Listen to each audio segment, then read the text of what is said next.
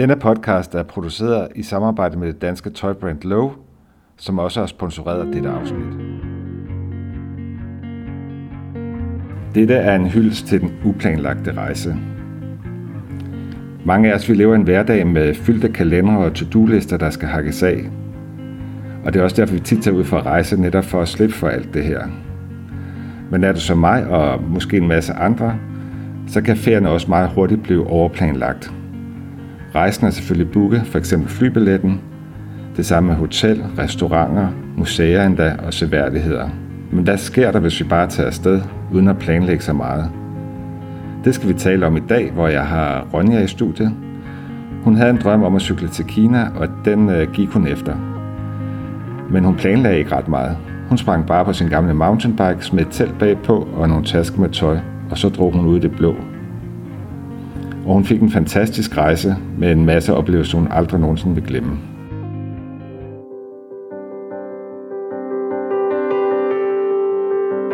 Hej derude, mit navn det er Per Sommer. Jeg er manden og rejseentusiasten bag den her rejsepodcast, der hedder Taste the World. Er det første gang, du lytter med, så velkommen til.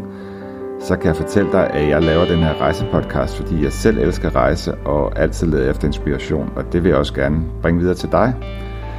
Jeg sætter især øh, fokus på alternative måder at rejse på og lidt mere utraditionelle rejsedestinationer. Så her der får du ikke noget om grisefester og andre steder, der er overturistet. Til gengæld der vil du få nogle helt unikke rejsehistorier, som jeg håber, du finder interessant. Jeg står også bag hjemmesiden, der hedder tastetheworld.dk, og øh, her der kan du finde alle mine andre rejsepodcasts. Dem kan du selvfølgelig også finde i din podcast-app. Men der er også en masse rejseartikler om mange af de lande, jeg har besøgt, øh, og med en masse gode tips og tricks. Inde på forsiden af tasteworld.dk, der kan du også øh, sådan midt på siden tilmelde dig mit nyhedsbrev, og det vil jeg opfordre dig til at gøre, fordi så får du nyt hver gang, at øh, der er en ny podcast eller nogle nye rejseartikler, og jeg skal nok lade være med at spamme dig. Jeg er også til stede på øh, Facebook, Instagram og Twitter. Du kan bare søge på Taste the World. Hvis du lytter med på iTunes podcast app, så øh, vil jeg blive rigtig glad for, hvis du gider gå over og give et like eller nogle stjerner, og måske skrive en kommentar. Det gør blandt andet, at jeg bliver glad, men det betyder også, at algoritmerne pusher podcasten ud til flere, og dermed kan jeg få flere lyttere. Men øh, nok om Taste the World og hjemmesiden, og lad os starte dagens øh, podcast episode, der hedder En hyldest til den utraditionelle rejse. Hej Ronja, og velkommen til. Tak. Har du det godt? Ja, det har jeg. Det er godt. Det er meget hyggeligt her. Tak fordi du vil komme. Øh, Vi skal jo tale om noget, der hedder En hyldest til den uplanlagte rejse. Ja. ja. Og kan du ikke starte med at fortælle, at du fik en drøm eller en idé, da du gik i gymnasiet? Hvad gik den ud på? Jamen, jeg skulle egentlig bare cykle fra Danmark til Kina. Øhm, og nu spørger du sikkert, hvordan jeg fik den idé, for Præcis. det gør alle. og det kan jeg ikke huske længere. Jeg kan, jeg kan simpelthen ikke huske det. Jeg har sikkert siddet med et kort og haft en eller anden udlængses, og så bare tænkt, hvordan kan jeg komme længst muligt væk, uden at skulle flyve eller et eller andet. Ja. Jeg ved det ikke. Og så senere hen har jeg jo så set øh, sådan et par år efter, at der var en anden dansker, som havde gjort det, og så gik det lige pludselig op for mig. Det er jo måske ikke så urealistisk så. Og så er den bare ja, kørt videre derfra. Men det var ikke fordi, du havde et forhold til Kina? Eller? Overhovedet ikke. Nej. Nej. Øh, måske det har været det der med at grave sig til Kina, og så på en eller anden måde tænke, hvordan kan man egentlig komme derhen, eller et eller andet. Ja. Øh, men, men den ene historie er vel, at, at jeg har gået og snakket, snakket om det, og mine venner har bare været sådan lidt, ja ja, haha. Og så da jeg var ved at være færdig med min masteruddannelse nu her, øhm, så havde jeg en god veninde, som har hørt på den her historie i mange år, øh, som så kom op til mig og var sådan, hvad? Altså, skal vi ikke bare gøre det så? så jo, det kan vi da godt. Ja. Og så begyndte den ligesom derfra. Så jeg ved faktisk ikke, om jeg var kommet afsted, hvis det ikke var fordi, at hun ligesom også havde sagt, ej, skal vi ikke bare prøve det? Ja, så hun gav dig et lille skub, eller ja, et det stort tror jeg. skub. Et ja. stort skub, det tror jeg. Og Ja. hvad, hvad skete der så derfra? øh, efter I blev enige om at tage afsted, og Ja, og så var gik I der... så i hård træningslejr? Og... Ja, overhovedet ikke. Jamen, det var så dumt. Nej, og det var også lidt der, jeg vores navn med det der med, det ser vi på. Fordi så endte vi med, at der var en tredje veninde, der skulle med, øhm, og vi havde nogle planlægningsmøder. Jeg laver citationstegn, det kan man ikke se. Øhm, og de der planlægningsmøder var bare, altså, endte jo bare med at handle om alt muligt andet. Og hver gang vi så, der var en, der sagde, Nå, men øhm, så hvad skal vi egentlig have med? Hvor mange telte skal vi have med? Og sådan. Så er der en anden, der fik sagt, at det, det ser vi bare på. Det, det, det finder vi ud af. Øh, ja, og, og så endte det med, at vi faktisk, hende jeg originalt havde snakket med, hun fik en infektion i foden, så hun blev nødt til at vente et par uger. Og jeg tog afsted med hende den tredje veninde, som jeg på det tidspunkt faktisk aldrig havde mødt, for hun var en veninde af min veninde. Det var helt... Så vi endte med at tage to fremmede, der mødtes på øh, København banegården og gav hånd og sagde, hej, jeg hedder Ronja, hej, jeg hedder Maria, og så skal vi ikke cykle til Berlin. Så tog vi afsted. Så tog vi afsted. Øhm, Hvor lang tid brugte I på det inden? Altså fra I sagde, nu gør vi det, til I faktisk tog afsted. Gik det lang tid? jeg tror, vi begyndte at snakke sådan lidt frem og tilbage om det engang i januar, tror jeg, min veninde kom og, og nævnte det for mig. Så skulle jeg selv lige finde ud af noget med noget, der skal bruges lidt penge til det, og det var jeg ikke helt sikker på. Og så gik der par måneder, og så kom jeg tilbage og sagde, ej, det finder jeg ud af, det går nok. Og så gik der et par måneder, og så kom der en tredje veninde med, og så er det faktisk først lige sådan måneden op til, at vi begyndte at lave de der møder, hvor vi sådan, okay, nu, nu er vi faktisk tæt på at skulle afsted, og skulle vi overhovedet planlægge noget som helst, eller... Øh, og vi fik lavet sådan et Excel-ark, hvor der ligesom stod lidt pakkeliste, Okay. og hvem tager hvad med. Så, så lidt fik vi planlagt, men vi var alle sammen også meget enige om, at jamen, vi cykler igennem Europa. Altså hvis vi mangler noget, så kan vi købe det. Eller så, hvis alt går galt, så kan vi tage en tog hjem. Altså, mm. det skal nok gå. Vi behøver ikke at have planlagt alt muligt. Mm. I havde ikke lagt en plan hele vejen til Kina, da I tog afsted. Nej, overhovedet ikke. Nej. Vi havde lige taget en, et, et kort, og så vi var sådan cirka her. Ja. Øh, vi havde fundet ud af, at der var noget, der hed Eurovelos, som er øh, nogle cykelruter ned igennem Europa, som vi også havde en idé om, det kunne være, at vi kunne ramme nogle af dem og følge dem lidt. Den ene veninde, hun ville bare med til Istanbul, og så var det egentlig meningen, at mig og hende den anden skulle cykle videre derfra. Ja, det blev så ikke, fordi hun efter et par måneder havde fået lidt nok af cykeltur, tror jeg. ja. Og så sad jeg lidt selv og tænkte, "Nå, men jeg kunne da også godt selv, kunne jeg ikke det? ja, ja. Men du mødtes med hende, den nye veninde på Ja. Hovedbanegården. Ja. Og så kørte I mod Berlin. Det var sådan første delmål, eller hvad? Ja, der kunne hende den tredje, som havde fået en infektion i foden, der kunne hun ligesom komme med, for så var der gået to uger, og hun kunne, kunne nok komme med på cykeltur. Ja.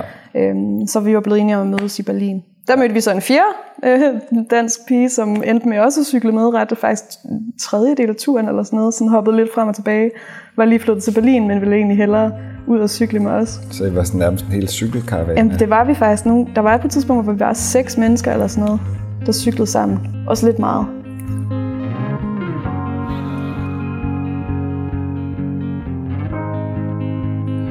Men altså, I tog afsted herhjemmefra, og hvordan, du havde ikke trænet så meget. Jeg læste et sted, at du har aldrig cyklet mere end 15 km inden. Øh, jeg var lige på en lille kort tur i Sverige en uge inden eller sådan noget, mm. hvor vi cyklede måske 40 km om dagen. eller Sådan.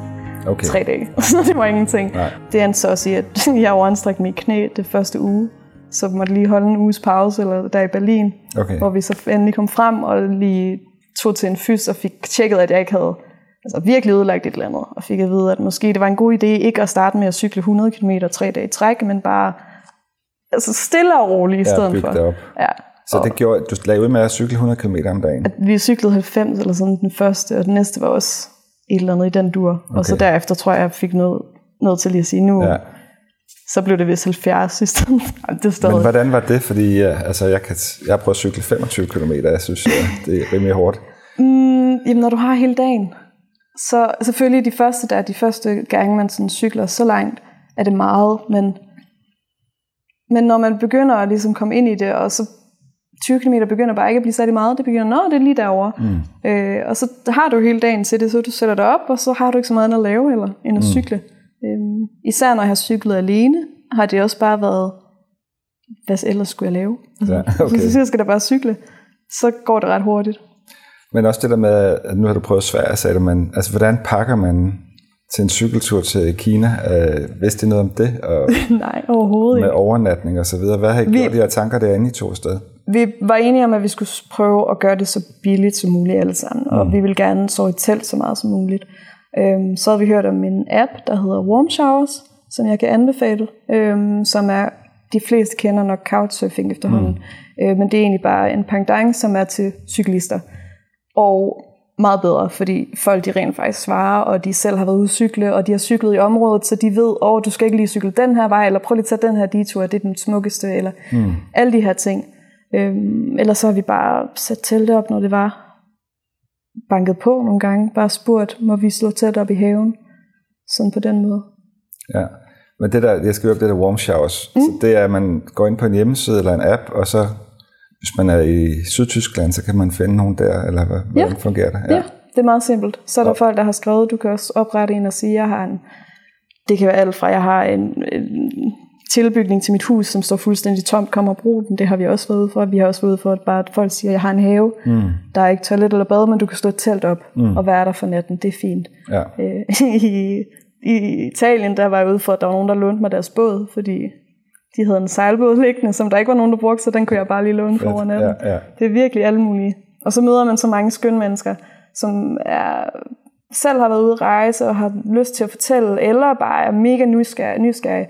Især i Tyrkiet er folk bare så nysgerrige på at høre, hvem er du, og hvad har du at fortælle, og altså, giver så mange ting med hele tiden, og gaver, Ja. og, og jeg har sgu sagt nej til så mange mærkelige ting, fordi de er så søde.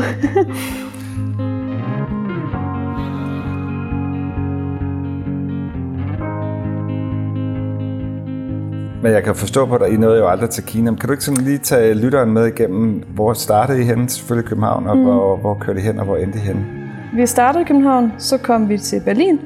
Så kom den tredje veninde med derfra. Så cyklede vi fra Berlin og Tyskland ind i Polen. Øh, og videre ned, så kom næste store delmål var, var Wien, vi kom til. Så ville vi gerne lige nå Italien, bare lige for lige at nå Italien, så det var lidt en detur. Og så øh, var vi ned igennem Kroatien, så skulle vi ind over Nordmakedonien og Bosnien og her. Og så var det Grækenland, øh, og så derfra var det ja, til Istanbul. Så tog vi alle sammen hjem til jul, og jeg ville have været tilbage i februar, men fik at vide fra dem, jeg så snakkede med der igennem warm shower, så det var for koldt. Det var alt for koldt i februar at cykle, ikke gav nogen mening for mig, men det måtte jeg jo stole på. Øhm, så jeg ventede med at tage afsted til marts, hvor jeg så ramte lige ind i en snestorm, så, så de havde jo ret. øhm, og så cyklede jeg alene øh, gennem Tyrkiet, fulgte den sor- Sortehavskysten. Øh, så Den nordlige del tur. af Tyrkiet. Den nordlige del af Ja, ja. Tyrkiet. Kom ind i Georgien. Derfra der kom min kæreste så, og, og cyklede med lidt af turen, og vi cyklede lidt en detur, fordi vi gerne ville vente på. Der, der begyndte også at være, da vi tog hjem til jul, så kom der jo noget med noget krig og nogle andre ting, der skete. Og der var stadig corona, og der var også nogle grænser, der var begyndt at lukke lidt ned igen på den videre rejse. Så jeg var allerede, da jeg tog afsted fra Istanbul, ikke helt sikker på, om jeg ville kunne komme hele vejen. Mm. Fordi Turkmenistan, mener jeg, det var, havde den lukkede grænse. Jeg havde lidt håbet, at jeg kunne komme igennem Azerbaijan eller til Iran, og så tage en eller anden færge øh, over det Kaspiske hav, måske, og kunne komme videre derfra. Rusland var ret udelukket. øhm, men da vi så kom til Georgien, så cyklede vi lidt rundt en uges tid for at vente på, at grænsen til Azerbaijan ville åbne. Den valgte de så at udskyde igen en måned. Det fungerede bare ikke, så vi tænkte... Var det på måske- grund af corona? Ja, Ja. corona, og så er de ikke så gode venner med deres naboer heller. Mm, så jeg, rigtigt. ja, der er nogle ting der. Øhm, så vi valgte at tage igennem Armenien i stedet for at prøve at komme igennem Iran, men det begyndte også bare at blive lidt sent, og dem jeg kendte, der var cyklet i forvejen, var allerede ikke særlig glade for at cykle i den varme, der var begyndt at Ja, det komme. er fordi, I var ramt, ramt sommeren der Ja, Iran. ja. øh, ja. Og det, ja, det og at, at man kunne heller ikke rigtig komme med nogle færger på grund af corona, virkede bare sådan lidt som et sats. Mm. Det er faktisk en af de sværeste ting ved turen, har jeg kommet til at tænke på senere hen. Øh, Det var det her med at skulle anerkende, at jeg ikke ville komme hele vejen. Mm. Fordi jeg skulle på en eller anden måde sådan overbevise mig selv om, at det var jo ikke for ingenting så. Mm. Men det føles lidt sådan, Nå, men så skal jeg jo starte igen. Det var drømmen, der det var lige drømmen, lidt. ja. Så jeg, så har jeg lovet mig selv, så må jeg gøre det senere hen. ja. Så må jeg vente til Rusland åbner op om mange år, og så, Ja. så tage den tur, eller gøre et Men eller hvor, hvor fløj du hjem fra? Altså, hvor stoppede turen? Jamen, ja, ja, fordi så skete der det, at vi tog fra Armenien tilbage til Tyrkiet, hvor vi faktisk tog bus og tog i tre døgn eller sådan noget. Det var en ret, ret øh, skør tur. Og kom til Kappadokia, som ligger i central Tyrkiet. Vanvittigt smukt. Det er så eventyrligt landskab. Kun, jeg kan kun anbefale Hvad gør det smukt? Naturen, tror jeg. Mm. Eller det ved jeg, det er. Naturen, og, og så Hvad er det for en natur, der er der? det er en, en, et ørkenlandskab, og så er der de her mm, kæmpe myretusformede bjerge, som der så ligesom er lavet boliger inde i, mm. fordi det er sådan, han har levet på den måde. Og så er der bare de her bjerge, og de sådan rødglødende på en eller anden... Det, det er virkelig svært at forklare. Men solopgang og solnedgang der, det, det er bare det smukkeste. Ja. Og så har de selvfølgelig flyvende balloner, man kan se ud i horisonten også, men Altså det behøver der næsten ikke. Luft, yes, Ja, luftballoner. ja, ja. Men det behøver der selvfølgelig, det behøver faktisk ikke at være der. Nej, det vil det- stadig bare være så smukt. det er meget turistet okay. egentlig. Det er som om, det kan, det, kan, det kan holde til det, fordi der er så meget plads. Altså, hvor mange dage var det, du var afsted i alt? Ja. Tre måneder først til Istanbul, og så har det været en måned eller to fra Istanbul. En måned gennem Tyrkiet, så har det måske været to måneder der. Men, men cirka fem måneder, eller? Jamen så, ja, og så har vi så taget tilbage, hvor jeg så cyklede fra, så tog vi fra Tyrkiet til Grækenland, over nogle af øerne til Athen, hvor min kæreste tog hjem, og jeg tog videre til Bari med en færge i Italien, det sydlige Italien, og så er jeg cyklet op til München. Mm. Øhm, og det var to uger. Og tre, jeg tror, jeg vil sige en otte måneder. Otte måneder, ja. Ja, det tænker jeg. Det har været. Hvis du nu kunne have kommet til Kina, hvor lang tid ville det så have taget, tror du? Hvis der nu ikke var alle de her barriere. Måske 10. Jeg har altid sagt et år, men når jeg har siddet og regnet på kilometer, hvad der ville være realistisk, så har det været sådan syv og en halv måned. Mm. Men det var måske også lidt optimistisk. Måske ni måneder, ja. vil jeg tro. Ja. Der er også lige nogle bjergkæder, man skal over og nogle ting. Og man bør også gerne nyde det, mens man er der. Og... Hvad, hvad, kan du ikke tage os med på sådan en dag, en almindelig cykeldag øh, for dig? Altså, du, du har sikkert overnattet et telt et sted, og så mm. står du op, og hvad, hvad sker der så?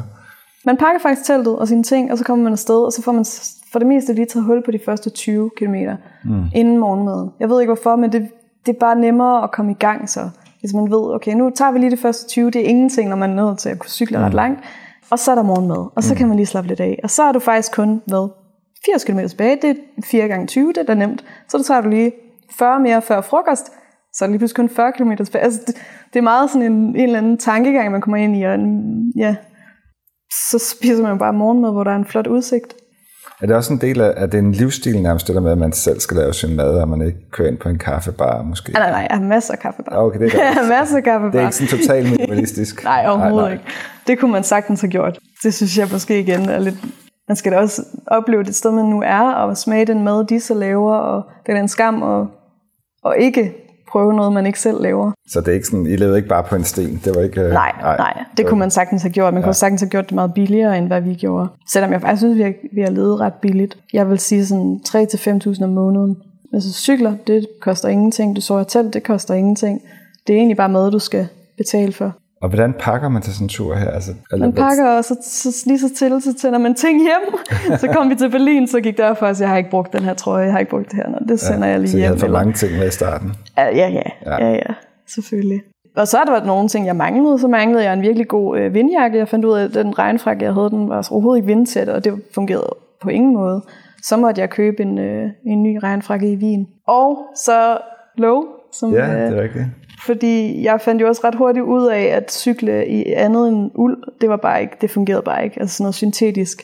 Man blev helt svedig og klam, og der var især en dag, hvor vi cyklede i Slovenien, tror jeg, op i, ret højt oppe på et tidspunkt. Det var ved at blive lidt koldt, fordi vi blev lige så stille indhentet efteråret. Øh, og så var jeg blevet helt svedig, og så stoppede vi, og lige pludselig var jeg bare helt kold og sådan helt frossen, fordi at de der trøjer bare ikke fungerede. Og så efter det, så var det kun uld. Inden vi går videre med Ronja, vil jeg bare gerne lige sige en stor tak til dagens øh, medproducent og sponsor af den her podcast episode. Det er det danske tøjmærke Low, der laver super lækre produkter, produkter i merinould. Det er noget, jeg selv bruger. Deres t-shirts er jeg helt vild med, og øh, jeg vil bare lige give dig fire grunde til, hvorfor jeg synes, du også lige skulle gå over på love.com og tjekke deres produkter ud. Det staves for øvrigt loow.com. Det første er, at øh, kvaliteten er super høj, og øh, det er produceret i Danmark, øh, og i modsætning til de bomulds-t-shirts, jeg har haft, så holder de bare formen og farven, også selvom de bliver vasket flere gange. For det andet så er det super behageligt at gå med de her produkter. Nej, det er ikke sådan, at uld det krasser, i hvert fald ikke det her, for det er merinoul af meget høj kvalitet, så de er super behagelige på. Desuden er det her uld øh, temperaturregulerende, og det betyder også, at du faktisk kan have dem på, når du er ude at rejse til varme lande, fordi de leder faktisk øh, varmen væk fra kroppen. Det lyder måske lidt mærkeligt med uld, men øh, sådan er det faktisk. Den tredje grund, jeg vil anbefale øh, de her produkter, det er fordi, at øh, det er svedabsorberende. Jeg er selv sådan en type, der hurtigt kommer til at svede og går rundt med halvfugtige bomulds-t-shirts. Og det er næsten sluppet for, efter jeg er gået over til Lowe's produkter. Det er faktisk sådan, at en uld t-shirt kan absorbere op til 30% mere væske sammenlignet med en almindelig bomulds t-shirt. Og den sidste og fjerde grund, det er, at øh, hvis du går med de her produkter for low, så kan du faktisk pakke meget mindre i din kuffert. Når jeg tager ud og rejse, så tager jeg en low t-shirt på, og så har jeg en eller to t-shirts liggende i min kuffert eller rygsæk, og det er det. Det er nemlig sådan, at øh, uld, det behøver du ikke at vaske hele tiden, medmindre du får sovs på et eller andet. Du kan bare hænge den op, og så øh, er uld faktisk selvrensende. Og øh, ud på terrassen med dem, eller ind i et skab, og så dagen efter, så er de klar til brug igen. Men endnu en gang tak til Love, og jeg håber også, du vil gå over og kigge på deres hjemmeside loow.com. Godt. Hvis du sådan tænker tilbage, er der, sådan, er der nogle særlige oplevelser? Nu nævnte du Kappadokien, eller hedder det ikke det? Jo. Mm. Er, er der ellers noget, du sådan tænker, wow, det her det var godt nok? Det behøver ikke være et sted, det kan selvfølgelig også være noget, du har, har oplevet. Glenn. Det hele jo. Det hele her bare... Jeg synes, der var nogle ting, som og steder, for eksempel Albanien, og kom til Albanien, og bare, det var bare helt anderledes, og det havde overhovedet ikke. Jeg, der er jo ikke så mange ting, jeg egentlig har sat mig ind i, hvad jeg skal se jeg skulle bare et sted hen, og så har jeg ligesom haft en rute, og så er det ikke fordi, jeg har undersøgt meget, hvad, hvad er der at se på vejen. Det kom lige så stille. Øhm, og der er Nordmakedonien også en af delene, hvor jeg var ret overrasket over en smuk natur, der var. Mm. Øhm, Albanien var bare helt anderledes. Det var virkelig... Hvad gjorde det anderledes? Det var som om, der lige pludselig ikke var nogen regler. bare så vildt i Albanien på en eller anden måde, og så skøn natur samtidig, og folk var så søde. Det var ja. de også andre steder, men øh, jeg havde lidt en følelse af at komme til Indien bare uden alle køerne på en eller anden måde. Og så var det midt i Europa. Og så ja. Georgien var jeg også helt overrasket over. Og lige pludselig kom jeg til det her land, som bare var altså en perle for for rejsende, som godt kan lide backpacking eller sådan lidt en alternativ måde at rejse på. Der er en virkelig fin infrastruktur for det, og de er så åbne for turister, øh, uden at det bliver den der, du skal køre rundt i en bus og se sightseeing, men, men der er, er små hostels over det hele, ja. og de er meget åbne for, at de gå den her smukke vandretur og komme op og se vores natur. Øh, og så var der bare, ja, Kaukasus. Det var bare også virkelig, virkelig flot. Vi cyklede op til Uskuli, tror jeg. I må undskylde, hvis jeg ikke siger det rigtigt. Men Uskuli er efter sine Europas største, højst beliggende by, hvor der stadig bor nogen. Det var op mm. sådan 2.000 højdemeter, eller 2.500 eller sådan noget. Og hele turen derop var bare smuk og fantastisk. Meget bjergrigt. Meget bjergrigt, ja. ja. Øhm, og sne helt op på toppen. Vi fandt så ud af hele vejen op på toppen, da vi havde været 400 højdemeter fra at komme over det her bjergpas, hvor vi kunne komme ned den anden vej blev vi fortalt, at det var lukket, fordi der var for meget sne. Okay. Så kunne man vende rundt og så tilbage igen. Så turen tilbage igen gik heldigvis nedad, så det var meget fint. Og så var der en dag, hvor vi cyklede, hvor der kom vilde heste. Eller de er jo ikke vilde, men det er jo nogen, de sender op. Jeg tror, du har snakket tidligere med nogen i en anden podcast ja, også. Ja, ja, jeg tror, det er lidt det samme her. De sender dem bare op i bjergene, øh, og så øh, tager de tilbage måske om vinteren en gang. Og så cykler vi, og de her heste kommer hen og løber op ved siden af. Og det er helt tydeligt, at de vil løbe sammen med os, fordi de, hvis jeg speeder op, så løber galopperer de ved siden af, og hvis jeg sænker farten, så traver de lige så stille for ligesom at... Så det gik meget sjovt og meget lang tid med at med at cykle om kap med de her heste. Altså hvis nu også skal tale om nogle af de svære ting på sådan en tur her, hvad, kan du nævne nogle af dem? Altså, hvad? Jeg har jo nævnt den største, det med at indse, at man ikke kommer hele vejen. Så har jeg udfordret det her med at cykle med så mange. Øh, vi har jo på nogle gange været seks mennesker, som ligesom skal tage stilling til, hvornår skal vi spise frokost, Når, skal vi stoppe nu, skal vi stoppe derhen. Skal vi... Det har været så hyggeligt. Det er det der med, det, det bedste og det værste nogle gange. Ja. Øh, men det har også været en udfordring i forhold til at skulle tage stilling til så mange menneskers ønsker på én gang. Det var så det bedste ved at cykle alene. Mm. Det var bare, at jeg kunne stoppe lige når jeg havde lyst. Og hvis der var et eller andet, jeg ville se, så kunne jeg bare stoppe cyklen, og så kunne jeg bruge lige så lang tid, jeg havde lyst til på at sidde og kigge på et vandfald, hvis det var det, jeg ville. Det har selvfølgelig også været svært, fordi der er mange situationer, hvor man havde lyst til at skulle dele det med nogen. Mm. Og så samtidig også måske følte sig lidt usikker, især der i Tyrkiet i starten, og cykle alene, og alle fortalte mig, uh, det er farligt, og alene kvinde, og bap, bap, bap, bap. Var det det? Der er jo ikke sket noget. Så det, det, det var det jo ikke. Øhm, Men jeg har ikke følt mig behageligt. Jeg har ikke følt mig ud. Jo, selvfølgelig de første par nætter i teltet, der har jeg, der har jeg ligget med en, en kniv i hver hånd. Altså, det har jeg gjort, fordi at jeg har lige skulle vende mig til, okay, der er fordi du havde hørt... Uh... Fordi jeg har hørt så mange ting hele vejen igennem. Man bliver jo ved med at få at vide, uh, der var den her gang for 15 år siden, hvor der var bla bla bla. Men jeg har kun mødt søde mennesker. Jeg har kun mødt skønne mennesker hele vejen igennem. Jeg kunne godt tænke mig at høre lidt det der også med at rejse alene og som kvinde også. Jeg mm. tænker, det er ikke noget, du har haft øh, problemer med eller udfordringer med. Er det let nok at møde folk, når man rejser alene? Det er, som, altså, det er jo nemmere, synes jeg, mm. at møde folk. Helt sikkert. Det, det, folk kommer bare op til dig. Mm. Fordi det virker ikke farligt, tror jeg, at komme op til en, der sidder alene. Mm. Og hvis der står en hel flok, så er det jo mm. ret intimiderende måske at komme op og begynde at snakke for mange. Så jeg har haft så mange hyggelige små møder med lokale, der bare lige er kommet hen for at spørge. Nå, ikke at de ikke også gjorde det, når vi var flere, men det var helt klart mere, når jeg har været alene. Øh, folk har været meget mere villige til at åbne op, øh, og hvis de har set mig komme kørende om aftenen og sige, hey, vil du ikke lige ind her? Eller det har været lidt, lidt mere overskueligt, tror jeg, hvis folk har set fem cyklister komme, mm. at, at du åbner op for stuen. Men hvad vil du sige til en eller anden, der lytter med her på podcasten, en, en kvinde på din egen alder? Mm. Gør det. Der er godt tænkt sig det, men uh, jeg tænker, at det, jeg tror, det er for farligt. Start i Europa, altså start et sted, hvor du føler dig sikker. Start i Danmark. Danmark mm. har så mange smukke cykelruter også. Man behøver ikke at, at have en kæmpe lang tur til, hvad der burde have været Kina. Det handler bare om at få det gjort et par gange og få fundet ud af, at der ikke sker noget. Mm. Men den der følelse af at føle, øh, føle sig sikker, er det, ikke, er det mere sådan en mental ting? Altså, har du, været, har du ikke været lige så sikker i Tyrkiet, som du har været i Danmark måske? Men det er bare fordi, man har nogle billeder af, hvordan det kan være. Eller er det, er der nogle lande, der er mere sådan? Altså, der er jo lidt nogle andre kvindesyn andre steder i mm. verden. Det kan man ikke komme udenom.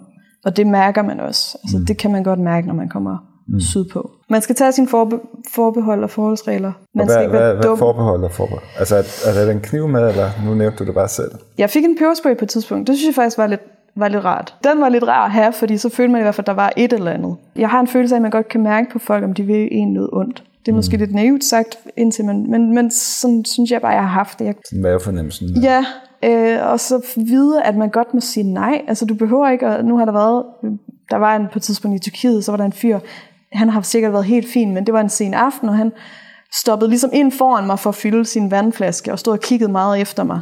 Øh, og så da jeg kom op ved siden af, så ville han have mig med ind i sin bil, mm. hvor jeg sagde nej tak, øh, og så cyklede videre. Og så kørte han op bagefter på siden af mig, og blev ved med at, sådan, at gestikulere til mig, at jeg skulle møde ham. Og det var for sent, og jeg skulle ikke cykle alene. Og der var jeg bare meget fast besluttet på, at det skulle jeg ikke. Og så til sidst så ignorerede jeg ham bare, fordi han skulle ikke, altså, jeg skal ikke snakke med dig.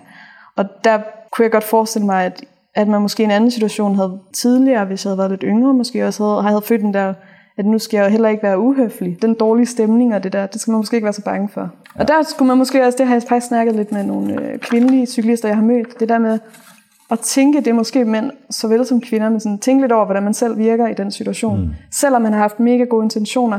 Måske det skulle han lige have tænkt over, okay, hun er alene kvinde, det er klokken et eller andet om aftenen hvordan kan jeg få hende til at føle sig sikker? Altså, mm. skal, jeg, skal jeg gøre det her eller ej? Eller...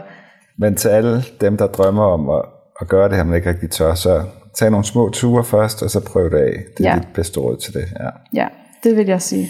Nu hedder det her jo, eller en hyldest til den uplanlagte rejse. Øhm, jeg kan faktisk godt lide at planlægge, mm. når jeg er ude at rejse. Kan du ikke fortælle mig, hvad, hvad er nogle af fordelene ved at rejse på den måde, som du gør?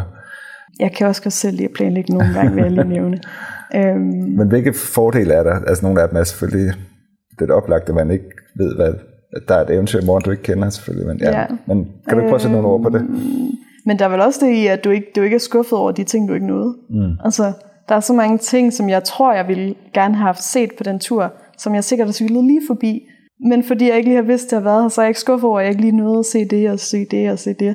Så du føler ikke, du er gået glip af noget på den måde? Nej, Nej, det gør jeg faktisk ikke. Og så har der været ting, som jeg slet ikke har forventet, som bare har været fantastiske.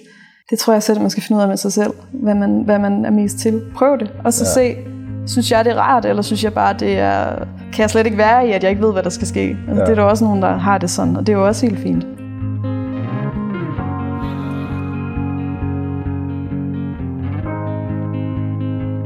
Hvor meget planlagde du sådan en dag? Altså planlagde du bare en dag ad gangen? Eller? Altså, vi har jo haft lidt planlægning i forhold til at skrive til nogle folk igennem det der warm shower. Mm. Så vi måske vidst, okay, vi når Wien om en uge. Vi skriver til nogen, vi er her cirka de her dage. Mm. Men I skulle vel heller ikke stress efter noget? I havde jo ikke sådan, I skulle? Nej, vi havde faktisk ingen tidsplan for, hvornår vi skulle ramme Istanbul. Og det endte med at være præcis tre måneder da vi sætter foden i Istanbul. Mm. Det var lidt sjovt. Øh, jeg kom bare til at tænke på trafikken også. Mm. Øh, nu er der den her sikkerhed i forhold til andre mennesker, men der er også noget sikkerhed i forhold til trafikken. Ja, det var... Det kunne vel godt have været lidt skørt nogle steder, kunne det ikke det? Det var meget farligt også. Der hvad, skete jo ikke noget, så... Hvad gjorde I for at beskytte jer? Eller? Jamen, det, man kunne at have gjort meget mere, end vi gjorde. Men øh, der, ind til Istanbul, der er der ikke rigtig andre muligheder end at cykle på hovedvejen, altså motorvejen. For der er bare ikke andet. Altså, du bliver nødt til at krydse nogle motorveje. Og der har vi virkelig bare Jamen, jeg ved ikke jeg ved, det, det er så mærkeligt at tænke tilbage på, at vi cyklede på en motorvej, og sådan der, hvor de afkørslerne har vi sådan Ej, det er helt dumt. Så I gjorde det bare? Ja, for det har alle andre jo også gjort. Altså, det er jo ikke, ja. fordi vi har været de første, der har gjort det. Vi har vidst, at det er sådan, man kommer til Istanbul på en cykel. Du har lige så stille snakket med folk ja. løbende, som alle har sagt, når I kommer til Istanbul, keep in mind, at det bliver så vildt med den trafik, I skal passe på. Ja, så havde vi sådan en regel med, at vi sagde egne reje. Det fik vi fra nogle aktivister, vi mødte op i cykelaktivister i Berlin, som betød, jeg tror egentlig ikke, vi siger det rigtigt, men vi synes, det var sjovt. Det betød, at vi skulle på en række, ah, nej, og så begyndte ja. vi at have en formation, som betød, at vi skulle ligesom cykle så meget ved siden af hinanden, og det blev lidt til, når vi skulle krydse de der afkørsler, så skulle vi prøve at lave en formation, så vi kunne gå hurtigt over alle sammen, og så efterfølgende skulle vi have en række, så vi, det gik der også noget ged i, og så ved jeg ikke, hvordan vi kom frem i live. Men, men heldigvis ikke nogen uh, ulykker på vejen. Nej, jeg har ikke styrtet en eneste gang. Vi skal snart til at slutte af, men jeg har lige sådan nogle uh, små praktiske spørgsmål, inden vi slutter af. Du nævnte lidt før med, omkring økonomi og sådan noget, hvis mm. man rejser på den her måde. Hvad var det, I brugte om dagen, sagde du, eller om måneden?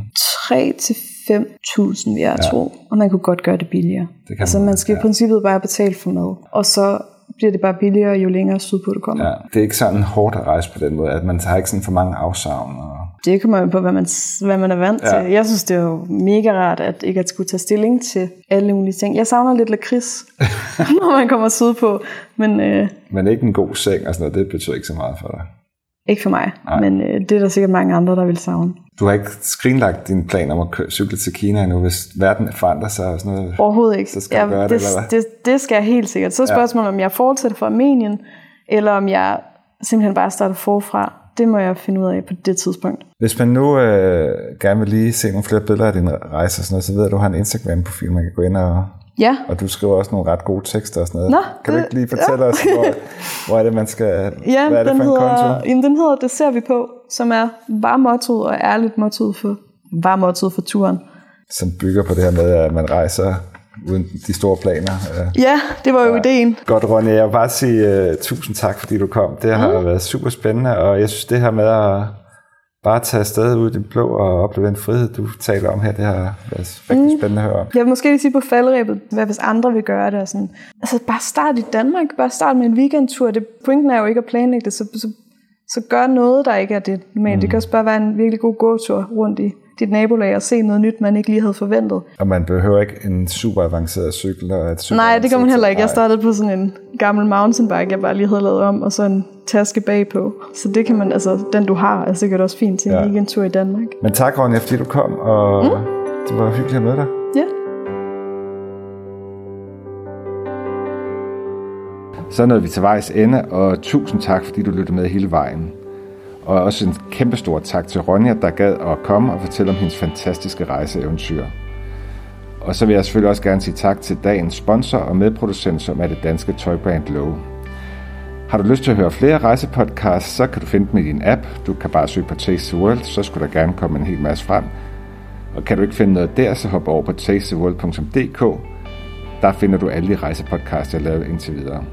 Her der har du også mulighed for at tilmelde dig mit nyhedsbrev, Gør du det, så sender dig en mail hver gang, der er en ny rejsepodcast eller nye rejseartikler. Du kan også følge med på Facebook, eller Instagram eller Twitter. Du søger bare på Taste the World, så skulle min øh, konto gerne komme frem. Kunne du lide dagens afsnit, og lytter du med på Apples øh, podcast-app, så hop lige over og giv en like eller en kommentar med på vejen. Det vil jeg blive mega glad for, og det gør også, at min podcast når ud til endnu flere lyttere. Jeg vil slutte af for nu, og øh, jeg håber, vi lyttes ved en anden gang. Kan du have det godt.